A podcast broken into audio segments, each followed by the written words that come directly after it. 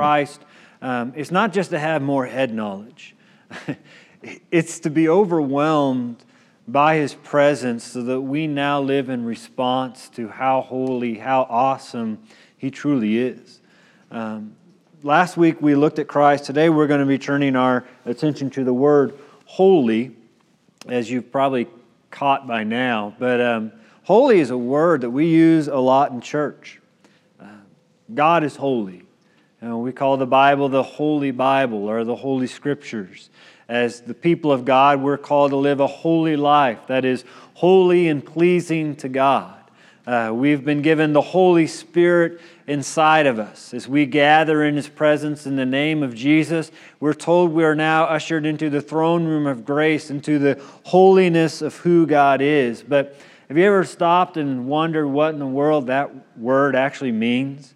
And we sing it, holy, holy, holy. We shout it out in songs. We, we, we know it. We read it. But an understanding what it is and what it means can change us. And as we're going to look at this morning, when people come into the presence of the holiness of God or the holiness of Christ, they respond in certain ways that many of us respond the same way here this morning in our day to day lives.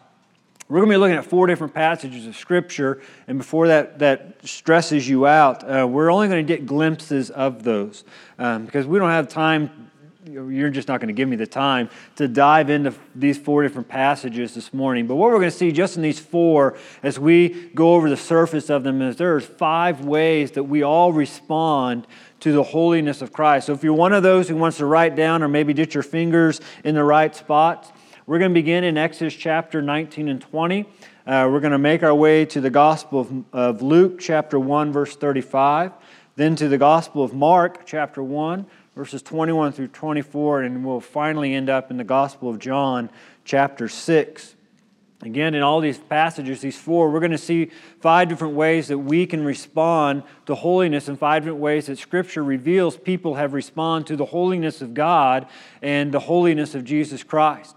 Um, I grew up, as many of you have kind of figured out, as a preacher's kid, and I grew up in a very traditional Southern Baptist background. Um, and one thing in Southern Baptist lifestyle, if you haven't been in a Southern Baptist church for very long, um, there's a thing called Fifth Sundays that happen about three or four times a year.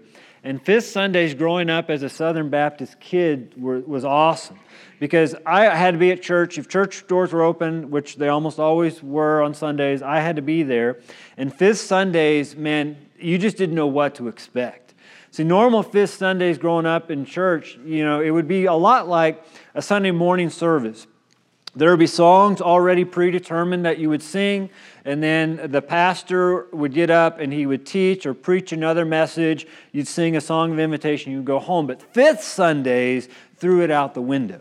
Because Fifth Sundays, what you did is you showed up, and instead of having predetermined songs, you yelled out the songs you wanted to sing. I know, Whoa. But you got to understand, this was something I got excited about when my mom said, Tonight's the fifth Sunday, we're going to go and, and we're going to pick songs from uh, the people who are in attendance. And so people just start shouting out um, hymn book numbers, hymn number, hymn number, and, and maybe the title. And then we would stand and we would sing, and, and we'd sing either all three or four verses, and sometimes six, and sometimes eight, depending on what kind of hymn book you had.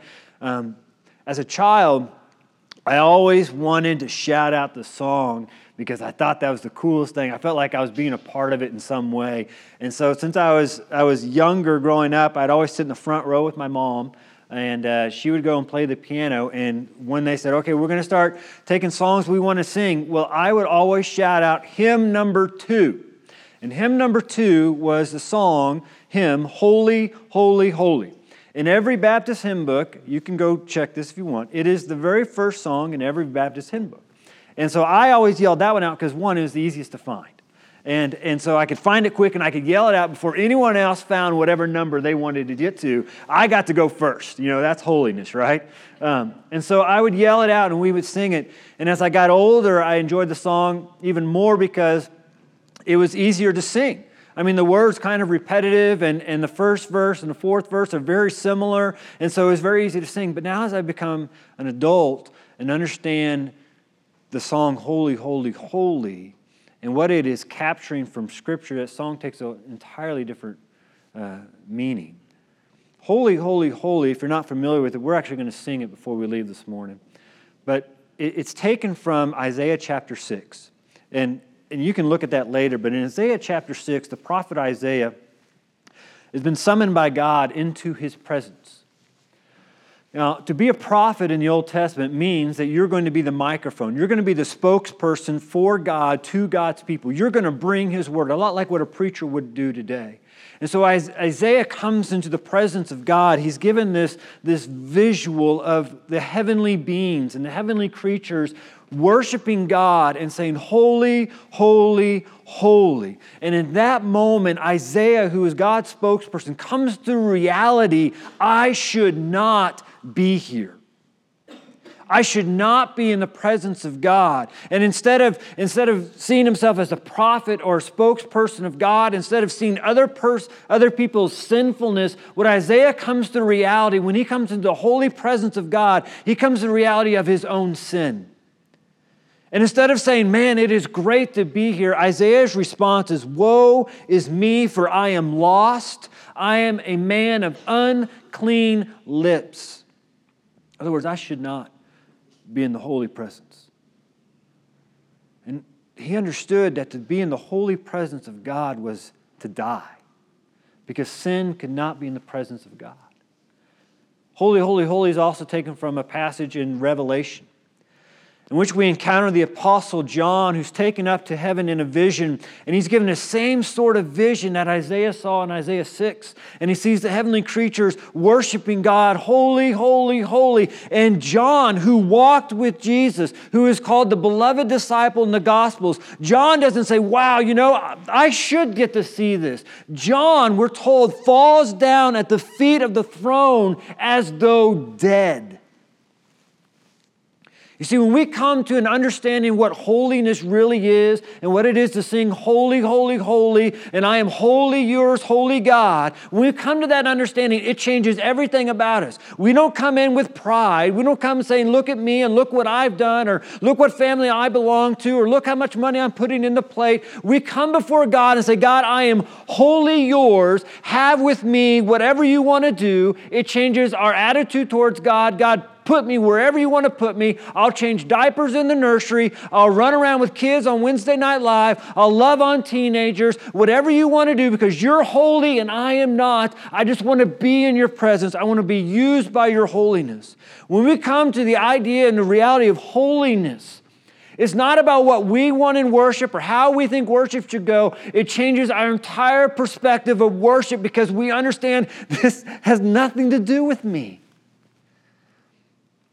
It has everything to do with Him and how awesome He is. It changes our posture in worship. We don't stand simply because everyone else is standing. We may bow down. It may not be an invitation. We come down to the front because we come to the reality wow, you're holy, and I shouldn't be here. The word holiness in Scripture, oddly enough, is never defined, yet it's used so many times. God is holy. You have the Holy Spirit. You're now God's holy people. The closest we can come to a definition of holy is when we go into the book of Leviticus, and I know that's incredible reading if you've read Leviticus. But the word is used so often there when it goes to the temple rites, and that things were separated for specific purposes to be used for the worship of God.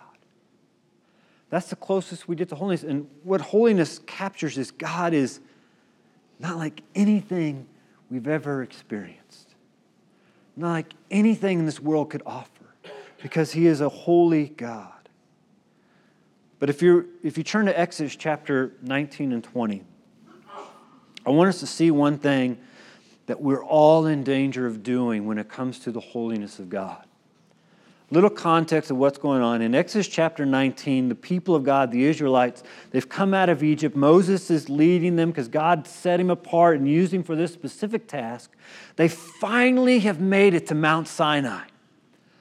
Okay, they're finally there. This is what God wanted the people to come out of Egypt to do to worship Him and to bring offerings before Him and to be declared His people and that He would be their God. It was a promise that God was fulfilling going all the way back to Genesis 12. And as they arrive on Mount Sinai, they're awaiting God to, to reveal Himself, and He engulfs the mountain.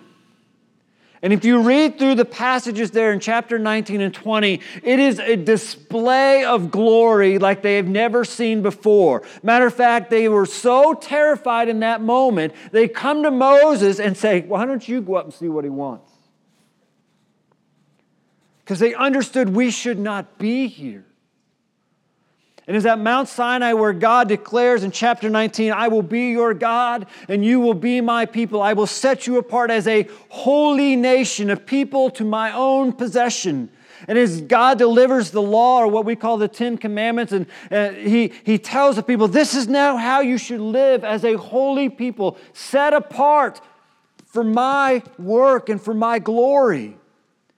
And as his splendor and his glory is going all on the mountain, the people in chapter 20 if you look there in verse 18, it says, Now when all the people saw the thunder and the flashes of lightning and the sound of the trumpet and the mountain smoking, the people were afraid and trembled, and they stood far off. There was fear. Wow. That is a big God. That's nothing like the Egyptians' gods. He's awesome. He's magnificent. We, should, we, we shouldn't go close, we should step back. And so they approach Moses. Verse 19, you, you speak to us and we will listen, and do not let God speak to us, lest we die. Moses said to the people, Do not fear, for God has come to test you, that the fear of him may be before you, that you may not sin. And the people stood far off while Moses drew near to the thick darkness where God was. It's a glorious sight. They came to an understanding of God's awesomeness and His holiness, and the purpose was so they would understand God is unlike any other God. He is set apart, He is holy. And what they were to do with this, this was to set the precedent and why they were to live a certain life to which God was telling them to live. This was to set what they were to teach their children. They were to tell the generations to come God came on the mountain. He revealed himself to us. He gave us the law. He showed his magnificence and his glory. But if you're familiar with all of the New Te- or the Old Testament, what you find out is a danger that we all are capable of falling into is that we can make the holiness of God a routine. See, the Israelites, they were set apart to be God's people, a holy nation, different from all the other peoples of the earth. So when the peoples of the earth would look at them, they would know that God is God and He is holy. But as time went on, they began doing all the sacrifices, all the offerings, all the temple worship, worships, all the times they would go hear the word of God. They would begin doing it for just the sake of doing it. It's what we call going through the motions. It's routine. And God comes through his prophets and says, I detest these acts of worship you're bringing. Who told you to do this? This trampling of my courts? Because their heart wasn't in it. You see, we can become routine with the holiness of God when we simply come to church and we check in and we check out and we sing when we're supposed to sing and we sit when we're supposed to sit and we stare at this good looking guy when he's talking, right? Amen? Yeah. Yeah. But we can leave and we can not even be changed by being in the presence of a holy God because we become so accustomed to being here. As we were moving into Stratford, it, it was a lot of parental counseling with our kids. Tell them, you know, this is what God wants for us. This is what God has revealed. He has made it abundant and clear that we need to be in Stratford. He's moving us as a family to Stratford. And, you know, our kids, they were scared to death. And let me be honest, we had some of our own nervousness. But it began to be more and more seen as our kids began to start school. You know, it went from a school where they, you almost knew everybody in your class. and everybody knew them and they knew who their parents were and what their parents did. And you're walking in. I mean, some of y'all have moved, but some of y'all, you've never moved in your life. So you, you just you can't relate when walking into a room where everybody knows everybody and they are staring at you like you're some sort of foreign object. And, and our kids got so nervous about that. And, and, we spent a lot of time in prayer and a lot of time encouraging them. And, and it got to the point, Abby, I mean, she got so nervous about it, it was actually making her ill to her stomach. Well, as time's gone on, I mean, I thank you for your prayers. Continue to pray, but you know, it's gotten better and, and our kids are making friends and they're getting excited about going to school and, and, and they're starting to see Stratford as their home and, and, and that's what we're praying for as well and they're becoming familiar, which is a good thing in life, but when we do it in church, it can be horrendous. When we become so familiar with how all this goes on that we forget we're in the presence of holy, we miss it. We make it routine. And the danger for a lot of us is the danger I have is I grew up in church. I've heard the stories. I've sang the songs. Man, I, I have some hymns actually memorized in what number they are always going to be in the hymn book. I know the words without even having to put them on the screen. I, I, I am so accustomed to being and worshiping a holy God that I actually forget on this side of eternity, I'm only getting glimpses because if I came into the full holy presence, I would fall down as though dead. Some of us need a reminder we know very little. So I've asked Ireland and Jackson to come and help us with that.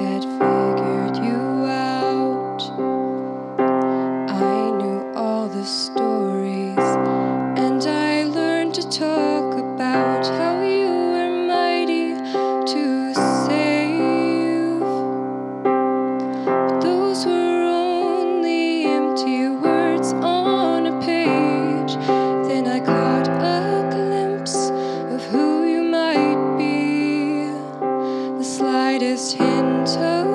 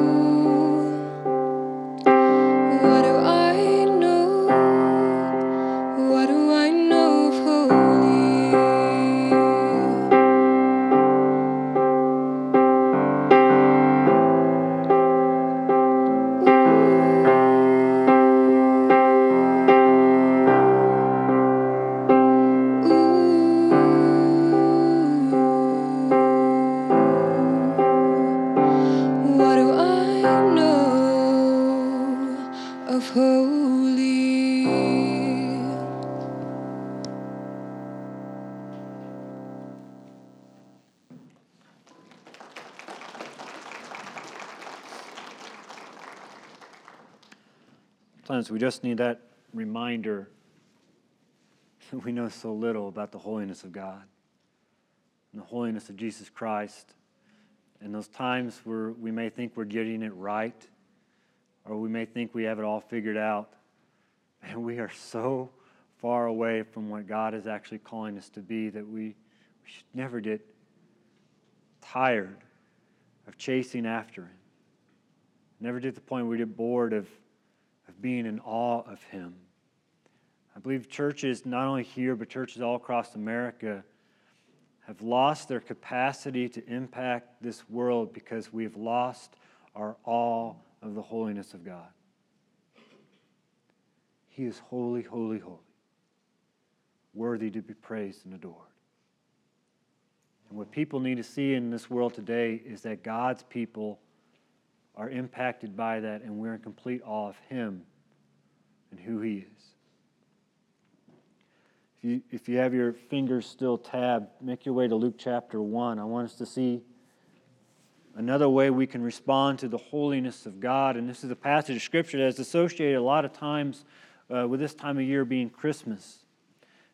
We can make the, the holiness of God a routine, or we can revere the holiness of Christ. To revere means to be in awe of, to, to worship Him.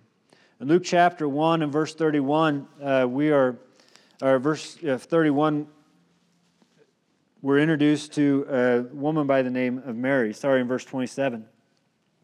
And I say woman uh, loosely because it is widely believed Mary is probably about the age of 12 to 16. Um, we don't usually picture that in our Christmas stories, but that was the Jewish custom when a girl would get married. The reason they would marry so young so that they could have lots of babies. And so Mary's probably 12 to 16, while Joseph was probably about the age of 30. Well, Mary is betrothed to Joseph, and she is set to be married, which is a righteous thing to do in the Jewish society. But lo and behold, an angel of the Lord appears to Mary and tells Mary that she is going to have a little baby and that the, she's going to carry the Son of God. Now, we read this and we read the Christmas story, but to show you how accustomed we can be to the Christmas story, we read it like, oh, that's such a beautiful story. I love the story of Christmas. I love the story of, of Mary be, uh, becoming pregnant and carrying baby Jesus and bringing him into the world. But you need to understand this was going to change Mary's world. It was going to change it upside down, which is probably why she went to go visit her relative Elizabeth, is to get away from the public ridicule and the public shame. We don't read that in the Christmas story, though, do we? Everyone's happy. No, I guarantee you there was a lot of fear, there was a lot of worries, and there was a lot of concern because all Mary had to do is she could go to Joseph and say, Look, hey, Joe, um, I'm pregnant, and I, I didn't have sex, by the way. That happens all the time, right? But the Spirit of God came upon me. Now, fathers, if your daughter came to you and said that, would you believe him? Oh, sure, sweetie, yeah, yeah. No, it made no sense. This is Mary's only excuse or reason to why she was pregnant. And it's the, the Lord or the angel of the Lord told Mary, You're going to be with child. Mary has questions How can this be? See, Mary was a realist. She understood the way things work. She had never been with the man. She understood that it didn't happen that way. And the Spirit of the Lord, or the Lord speaks to Mary in verse 35 and says, The Holy Spirit is going to come upon you, and the power of the Most High will overshadow you, and therefore the child to be born will be called Holy, the Son of God. And even though Mary didn't understand it, even though it was going to turn her world upside down, it was going to change everything about her, her family structure, her friends, it was going to put her in a position where she would be seen as an adulteress. The Son of God was, the mother Son of God was going to be seen as an adulteress. And by law, she could be stoned to death. This is what Joseph was contemplating how to deal with Mary. Do I do it privately and quietly? Or do I take her out into public shame and have her stoned to death? And he was full right to do it either way. In the midst of this, Mary goes to visit her relative Elizabeth, sometimes called her cousin, and all this stuff swirling around in her head. Is Joseph going to stay with me? Is the man of my dreams, am I going to be with him forever? Are we going to have a family? Are we going to raise kids? All my life is just turned upside down. And she goes to visit Elizabeth. The baby in Elizabeth's tummy jumps, which is John the Baptist. And they have this moment where I just picture these, these ladies giggling together. You know how ladies giggle, right? I won't do it. But anyway, in that response, Mary comes to the full realization of who she is carrying. This is the Holy One of God. And, and what it meant is, is for him to be holy, because holy means separate. God is holy. It was a statement that now God was no longer going to separate himself, but he was going to come in the form of, the, of a boy, in form of flesh and man, and he was going to walk among men. The Word became flesh and dwelt among us. I mean, separation no more, that this, this was going to be filled by the, the blood of Jesus Christ. And Mary, I don't know if she fully understood all of it, but she exclaims in verse 46 My soul magnifies the Lord, my spirit rejoices in God, my Savior, for he has looked on the humble estate of his servant. For behold, from now on all generations will call me blessed. For he who is mighty has done great things for me, and holy is his name, and his mercy is for those who fear him from generation to generation. Christmas is the celebration of holy. That even though God is holy and separate and will never fully understand or grasp it, He sent His holy Son to save us. Holy save the unholy. As we get ready to come to the table, this is what we're called to remember. Holiness stepped out of the holy heavens and walked among us and died an unholy death for you and for me. His blood, which is symbolized by the juice, was spilled out. His body, which is symbolized by the bread, was, was broken. Also, that we could be forgiven for our unholiness, and by our faith in Him and Him alone could be declared holy even though we're not, before a holy God. That's something to be in awe of. God loves me that much. That He would take that big of a chance on me. And sometimes despite myself, because even on my best day, I'm never going to be as holy as I should be.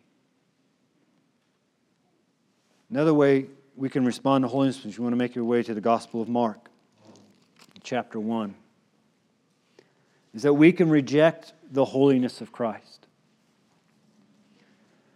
And this is the battle that is going on in this room right now. Is that God calls us into holiness and He reveals things in our life that needs to change. And in this moment, we have this battle where we can respond to it in a proper way or we can reject it.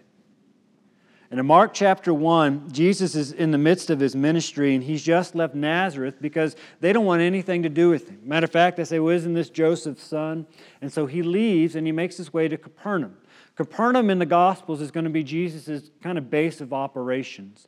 And as he's there, he begins teaching in the synagogue. A synagogue is basically a place where Jewish people, the Lord's people, can gather and assemble. They hear the word of the Lord, they have some instruction, they have some time of fellowship. There's not a place where they offer sacrifices or offerings. But they're simply to be in the presence of God to receive instruction on how they should be living a holy life in the world in which they find themselves. Well, in verse 21, it says, And they, and this is Jesus and a couple of his disciples at this point in time, they went to Capernaum, and immediately at Sabbath he entered the synagogue and was teaching. And they, this is now the people who are hearing Jesus do the teaching. They were astonished at his teaching, for he taught them as one who had authority and not as the scribes. Now, the scribes, by the way, these were the regular teachers. These were the people you would show up to at Sabbath, and they would be the ones teaching the law predominantly. And so, as Jesus is teaching, they say, Wow, this guy has authority.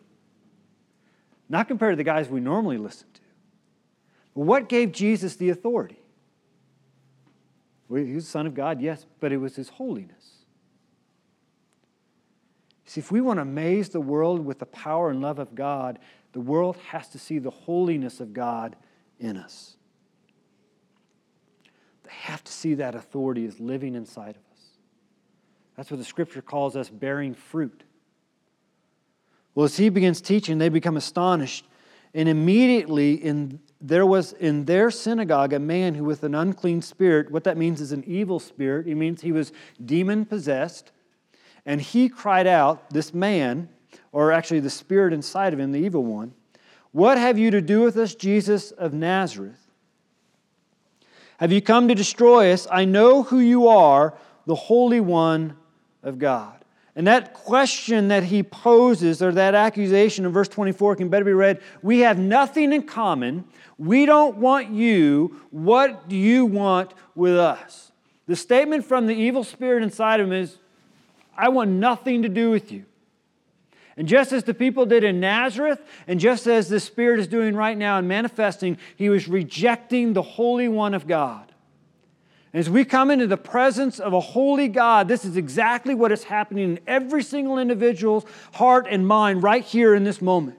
That God is calling us to live a holy life, a life that is different from the world, and we have to make a decision, a choice which God gives us. Am I going to accept God's call to be holy, or am I going to reject it? Because I come to this understanding that I have nothing in common as God's child with the ways of the world.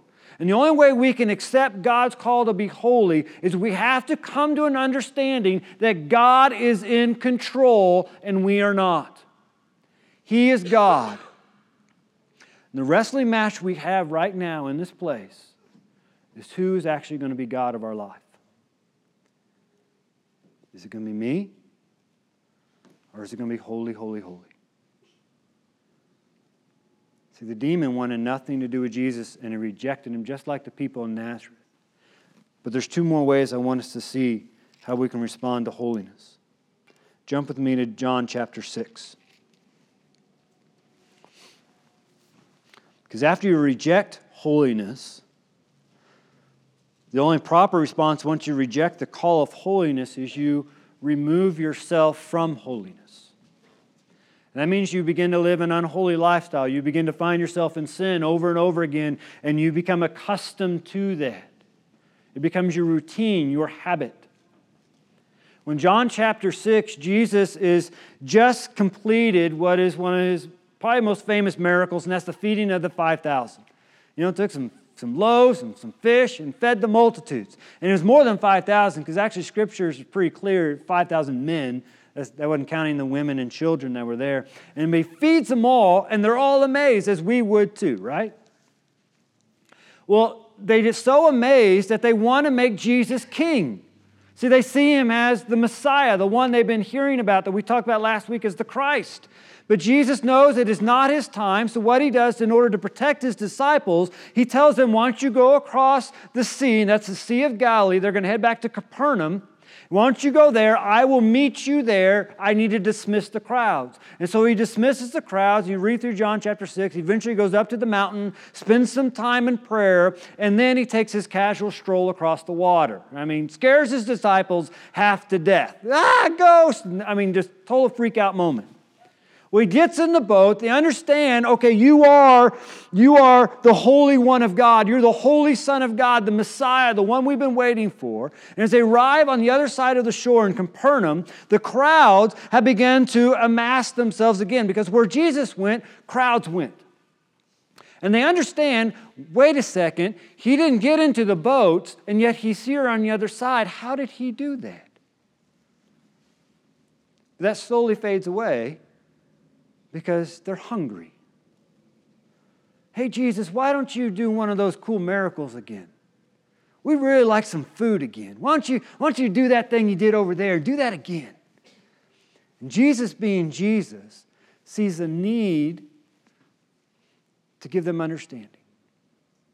And so he takes the conversation from a miraculous physical food to a miraculous spiritual food and began talk, talking about how he is the bread of life. And how, if anyone were to take of his body and eat it, and his blood and drink it, that they would be saved and be given eternal life. This is what he's pointing to this. He's pointing to his sacrifice and why he came. Was they hear Jesus teaching this in John chapter 6, the crowds are no longer infatuated with Jesus. Now, this guy's nuts. He's crazy. And you see one of the saddest verses in Scripture in John chapter 6 and verse 66. And it says, get the right page. After this, this is after his teaching of him being the bread of life, many of his disciples turned back and no longer walked with him. They were physically with the Son of God. They physically heard him speak, laugh, cry, saw him pray. They physically witnessed the miracles. And yet, when they come to understand that the only way to heaven. The only way into eternal life is to take of the bread and the cup because it is a statement of faith. I believe Jesus died for me, holy died for the unholy. He was put in a grave and he came out of the tomb that I might be saved. It is placing all my faith in that for my salvation. When they came to understood, it was not by anything they could bring to the table, but everything God brought to the table. You know what they did? They rejected it. They removed themselves from it. And many people come to church, and this is exactly what they do. Every single time the holiness of God manifests Himself into our hearts and our minds, and we come to reality wow, oh, I'm such a mess. Like how Jenna placed it on Wednesday I'm a self professed mess. Amen. I am. Because I come to this reality of holiness of God that I don't deserve to do what I'm doing. But when God reveals things in my life that need to change, what I can do is I can reject it and remove myself from that because that's easier, isn't it? I don't have to deal with that if I just ignore it. The problem is, if the Holy Spirit's inside of me and truly inside of me, I'm going to continue to come to conviction to the point that I'm not living in joy, I'm living in utter turmoil. I found it interesting that is John chapter 6, verse 66. 666. Because this is what exactly Satan does and what he wants you to do to remove yourself from the presence of God and the holiness of God and the love of God and become your own God. Worship yourself. Believe the lie that you're actually in control. Jesus, seeing this, again sees a moment. And he turns to the 12 and he asks them, verse 6 7, Do you want to go away as well? He's basically giving them the opportunity. Look, I understand my teaching is tough. It is hard to be a follower of mine. I get that. And if you want to leave, now's your chance. But Peter, you got to love Peter just kind of says, and every now and then Peter gets it right. But every now and then he says something where Jesus is like, Get behind me, Satan. I mean, he's got to. But Peter, verse 68, Lord, to whom shall we go? You have the words of eternal life, and we have believed and have come to know that you are the what? Holy One of God. Peter decides where we have to decide right now. Are we going to remain? And the holiness. And God gives us a choice. But the choice is an understanding that I've got nowhere else to be than right here. I've got nothing better to be doing than what I'm doing right here in this moment. And let me just step on some toes for a moment. In America, this is a very hard thing.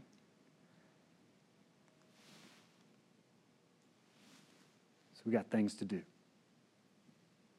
And we got places to be.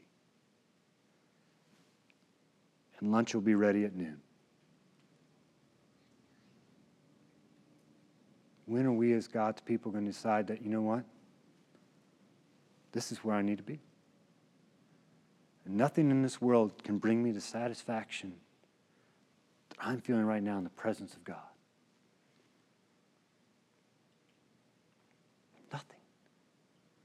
We get so bombarded with our schedules and the things we think we need to get done and when we need to get done and who we need to see and what we need to take care of that let's just admit there's some of y'all in this room right now as we've even opened the Word of God, you've already gone to those places.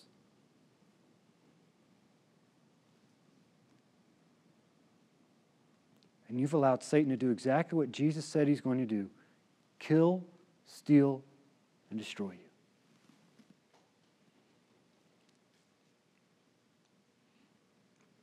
See, the Israelites became so accustomed to being in church, so accustomed to being in the holiness of God that they completely forgot they were to be different, live differently, look differently, worship differently. Where has your heart been? Who or what have you been worshiping? Is this where you want to be? You desire to be in the presence?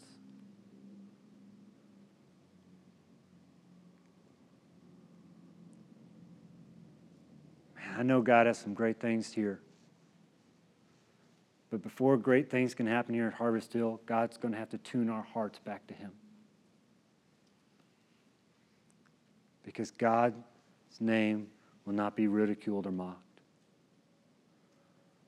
So we've got to start asking ourselves are we a people who are so focused on pursuing after holiness that that's all we're known about? Are we so set apart from the world that that's all people see? So I asked the question that Jesus asked do you want to go away as well? And in this moment, you got to make a decision, okay? I can get on board and I can see some incredible things that God has in store here, or I can go and I can find a bigger church and I can blend in with the crowd and go about my life. But can you imagine if Peter or any of the other 12 left? Can you imagine what they would have missed? Maybe you're here this morning and you've come to reality wow, I'm a self professed mess too. And I need Jesus. I understand why Christmas. I understand why this table. I understand why we sing on Sundays. I understand why we come to church on Sundays. And I understand right now in this moment, in the holiness of God, that I have not been living holy and neither have I accepted God's Holy Son in my life, and I need to be saved. Jesus said no one comes to the Father except through me. And if you're here this morning, if you've yet to accept Jesus Christ, the Bible makes it very simple and clear. First, I have to admit that I'm a mess. I am an unholy mess. I have sin in my life and things I shouldn't be doing. But because God loves me, He sent His Son, Jesus Christ, to die for me. Take my sins upon Himself. They placed Him in a tomb, but He rose that I might be forgiven. And when I believe that God loves me that much, and this is what Christmas is about, is God coming to save me. The Bible says I need to confess it. what confession is in the Bible is mean I need to make it publicly known. So, here in a moment, I'm going to stand down here, and that's your opportunity. Will you accept Jesus Christ as your Lord and Savior? Maybe you're here this morning, you've already done that, but you've made this all routine. You've been going through the motions and you know it. Me be honest with you. I get in that funk every now and then as well. Okay? But God has really revealed it to you today that, that something needs to stop. Maybe you need to pray with someone. We're going to have some elders down here and deacons. Maybe you need to come and kneel before the Father. But however God is speaking to your heart, now is the time where you're going to answer Jesus' question Are you going to leave as well? Or are you going to stay? I'm going to invite the worship team to come on up. We're going to sing Holy, Holy, Holy. Good old hymn. Hymn number two. But I invite you to respond as God has laid upon your heart. Let's stand as we sing.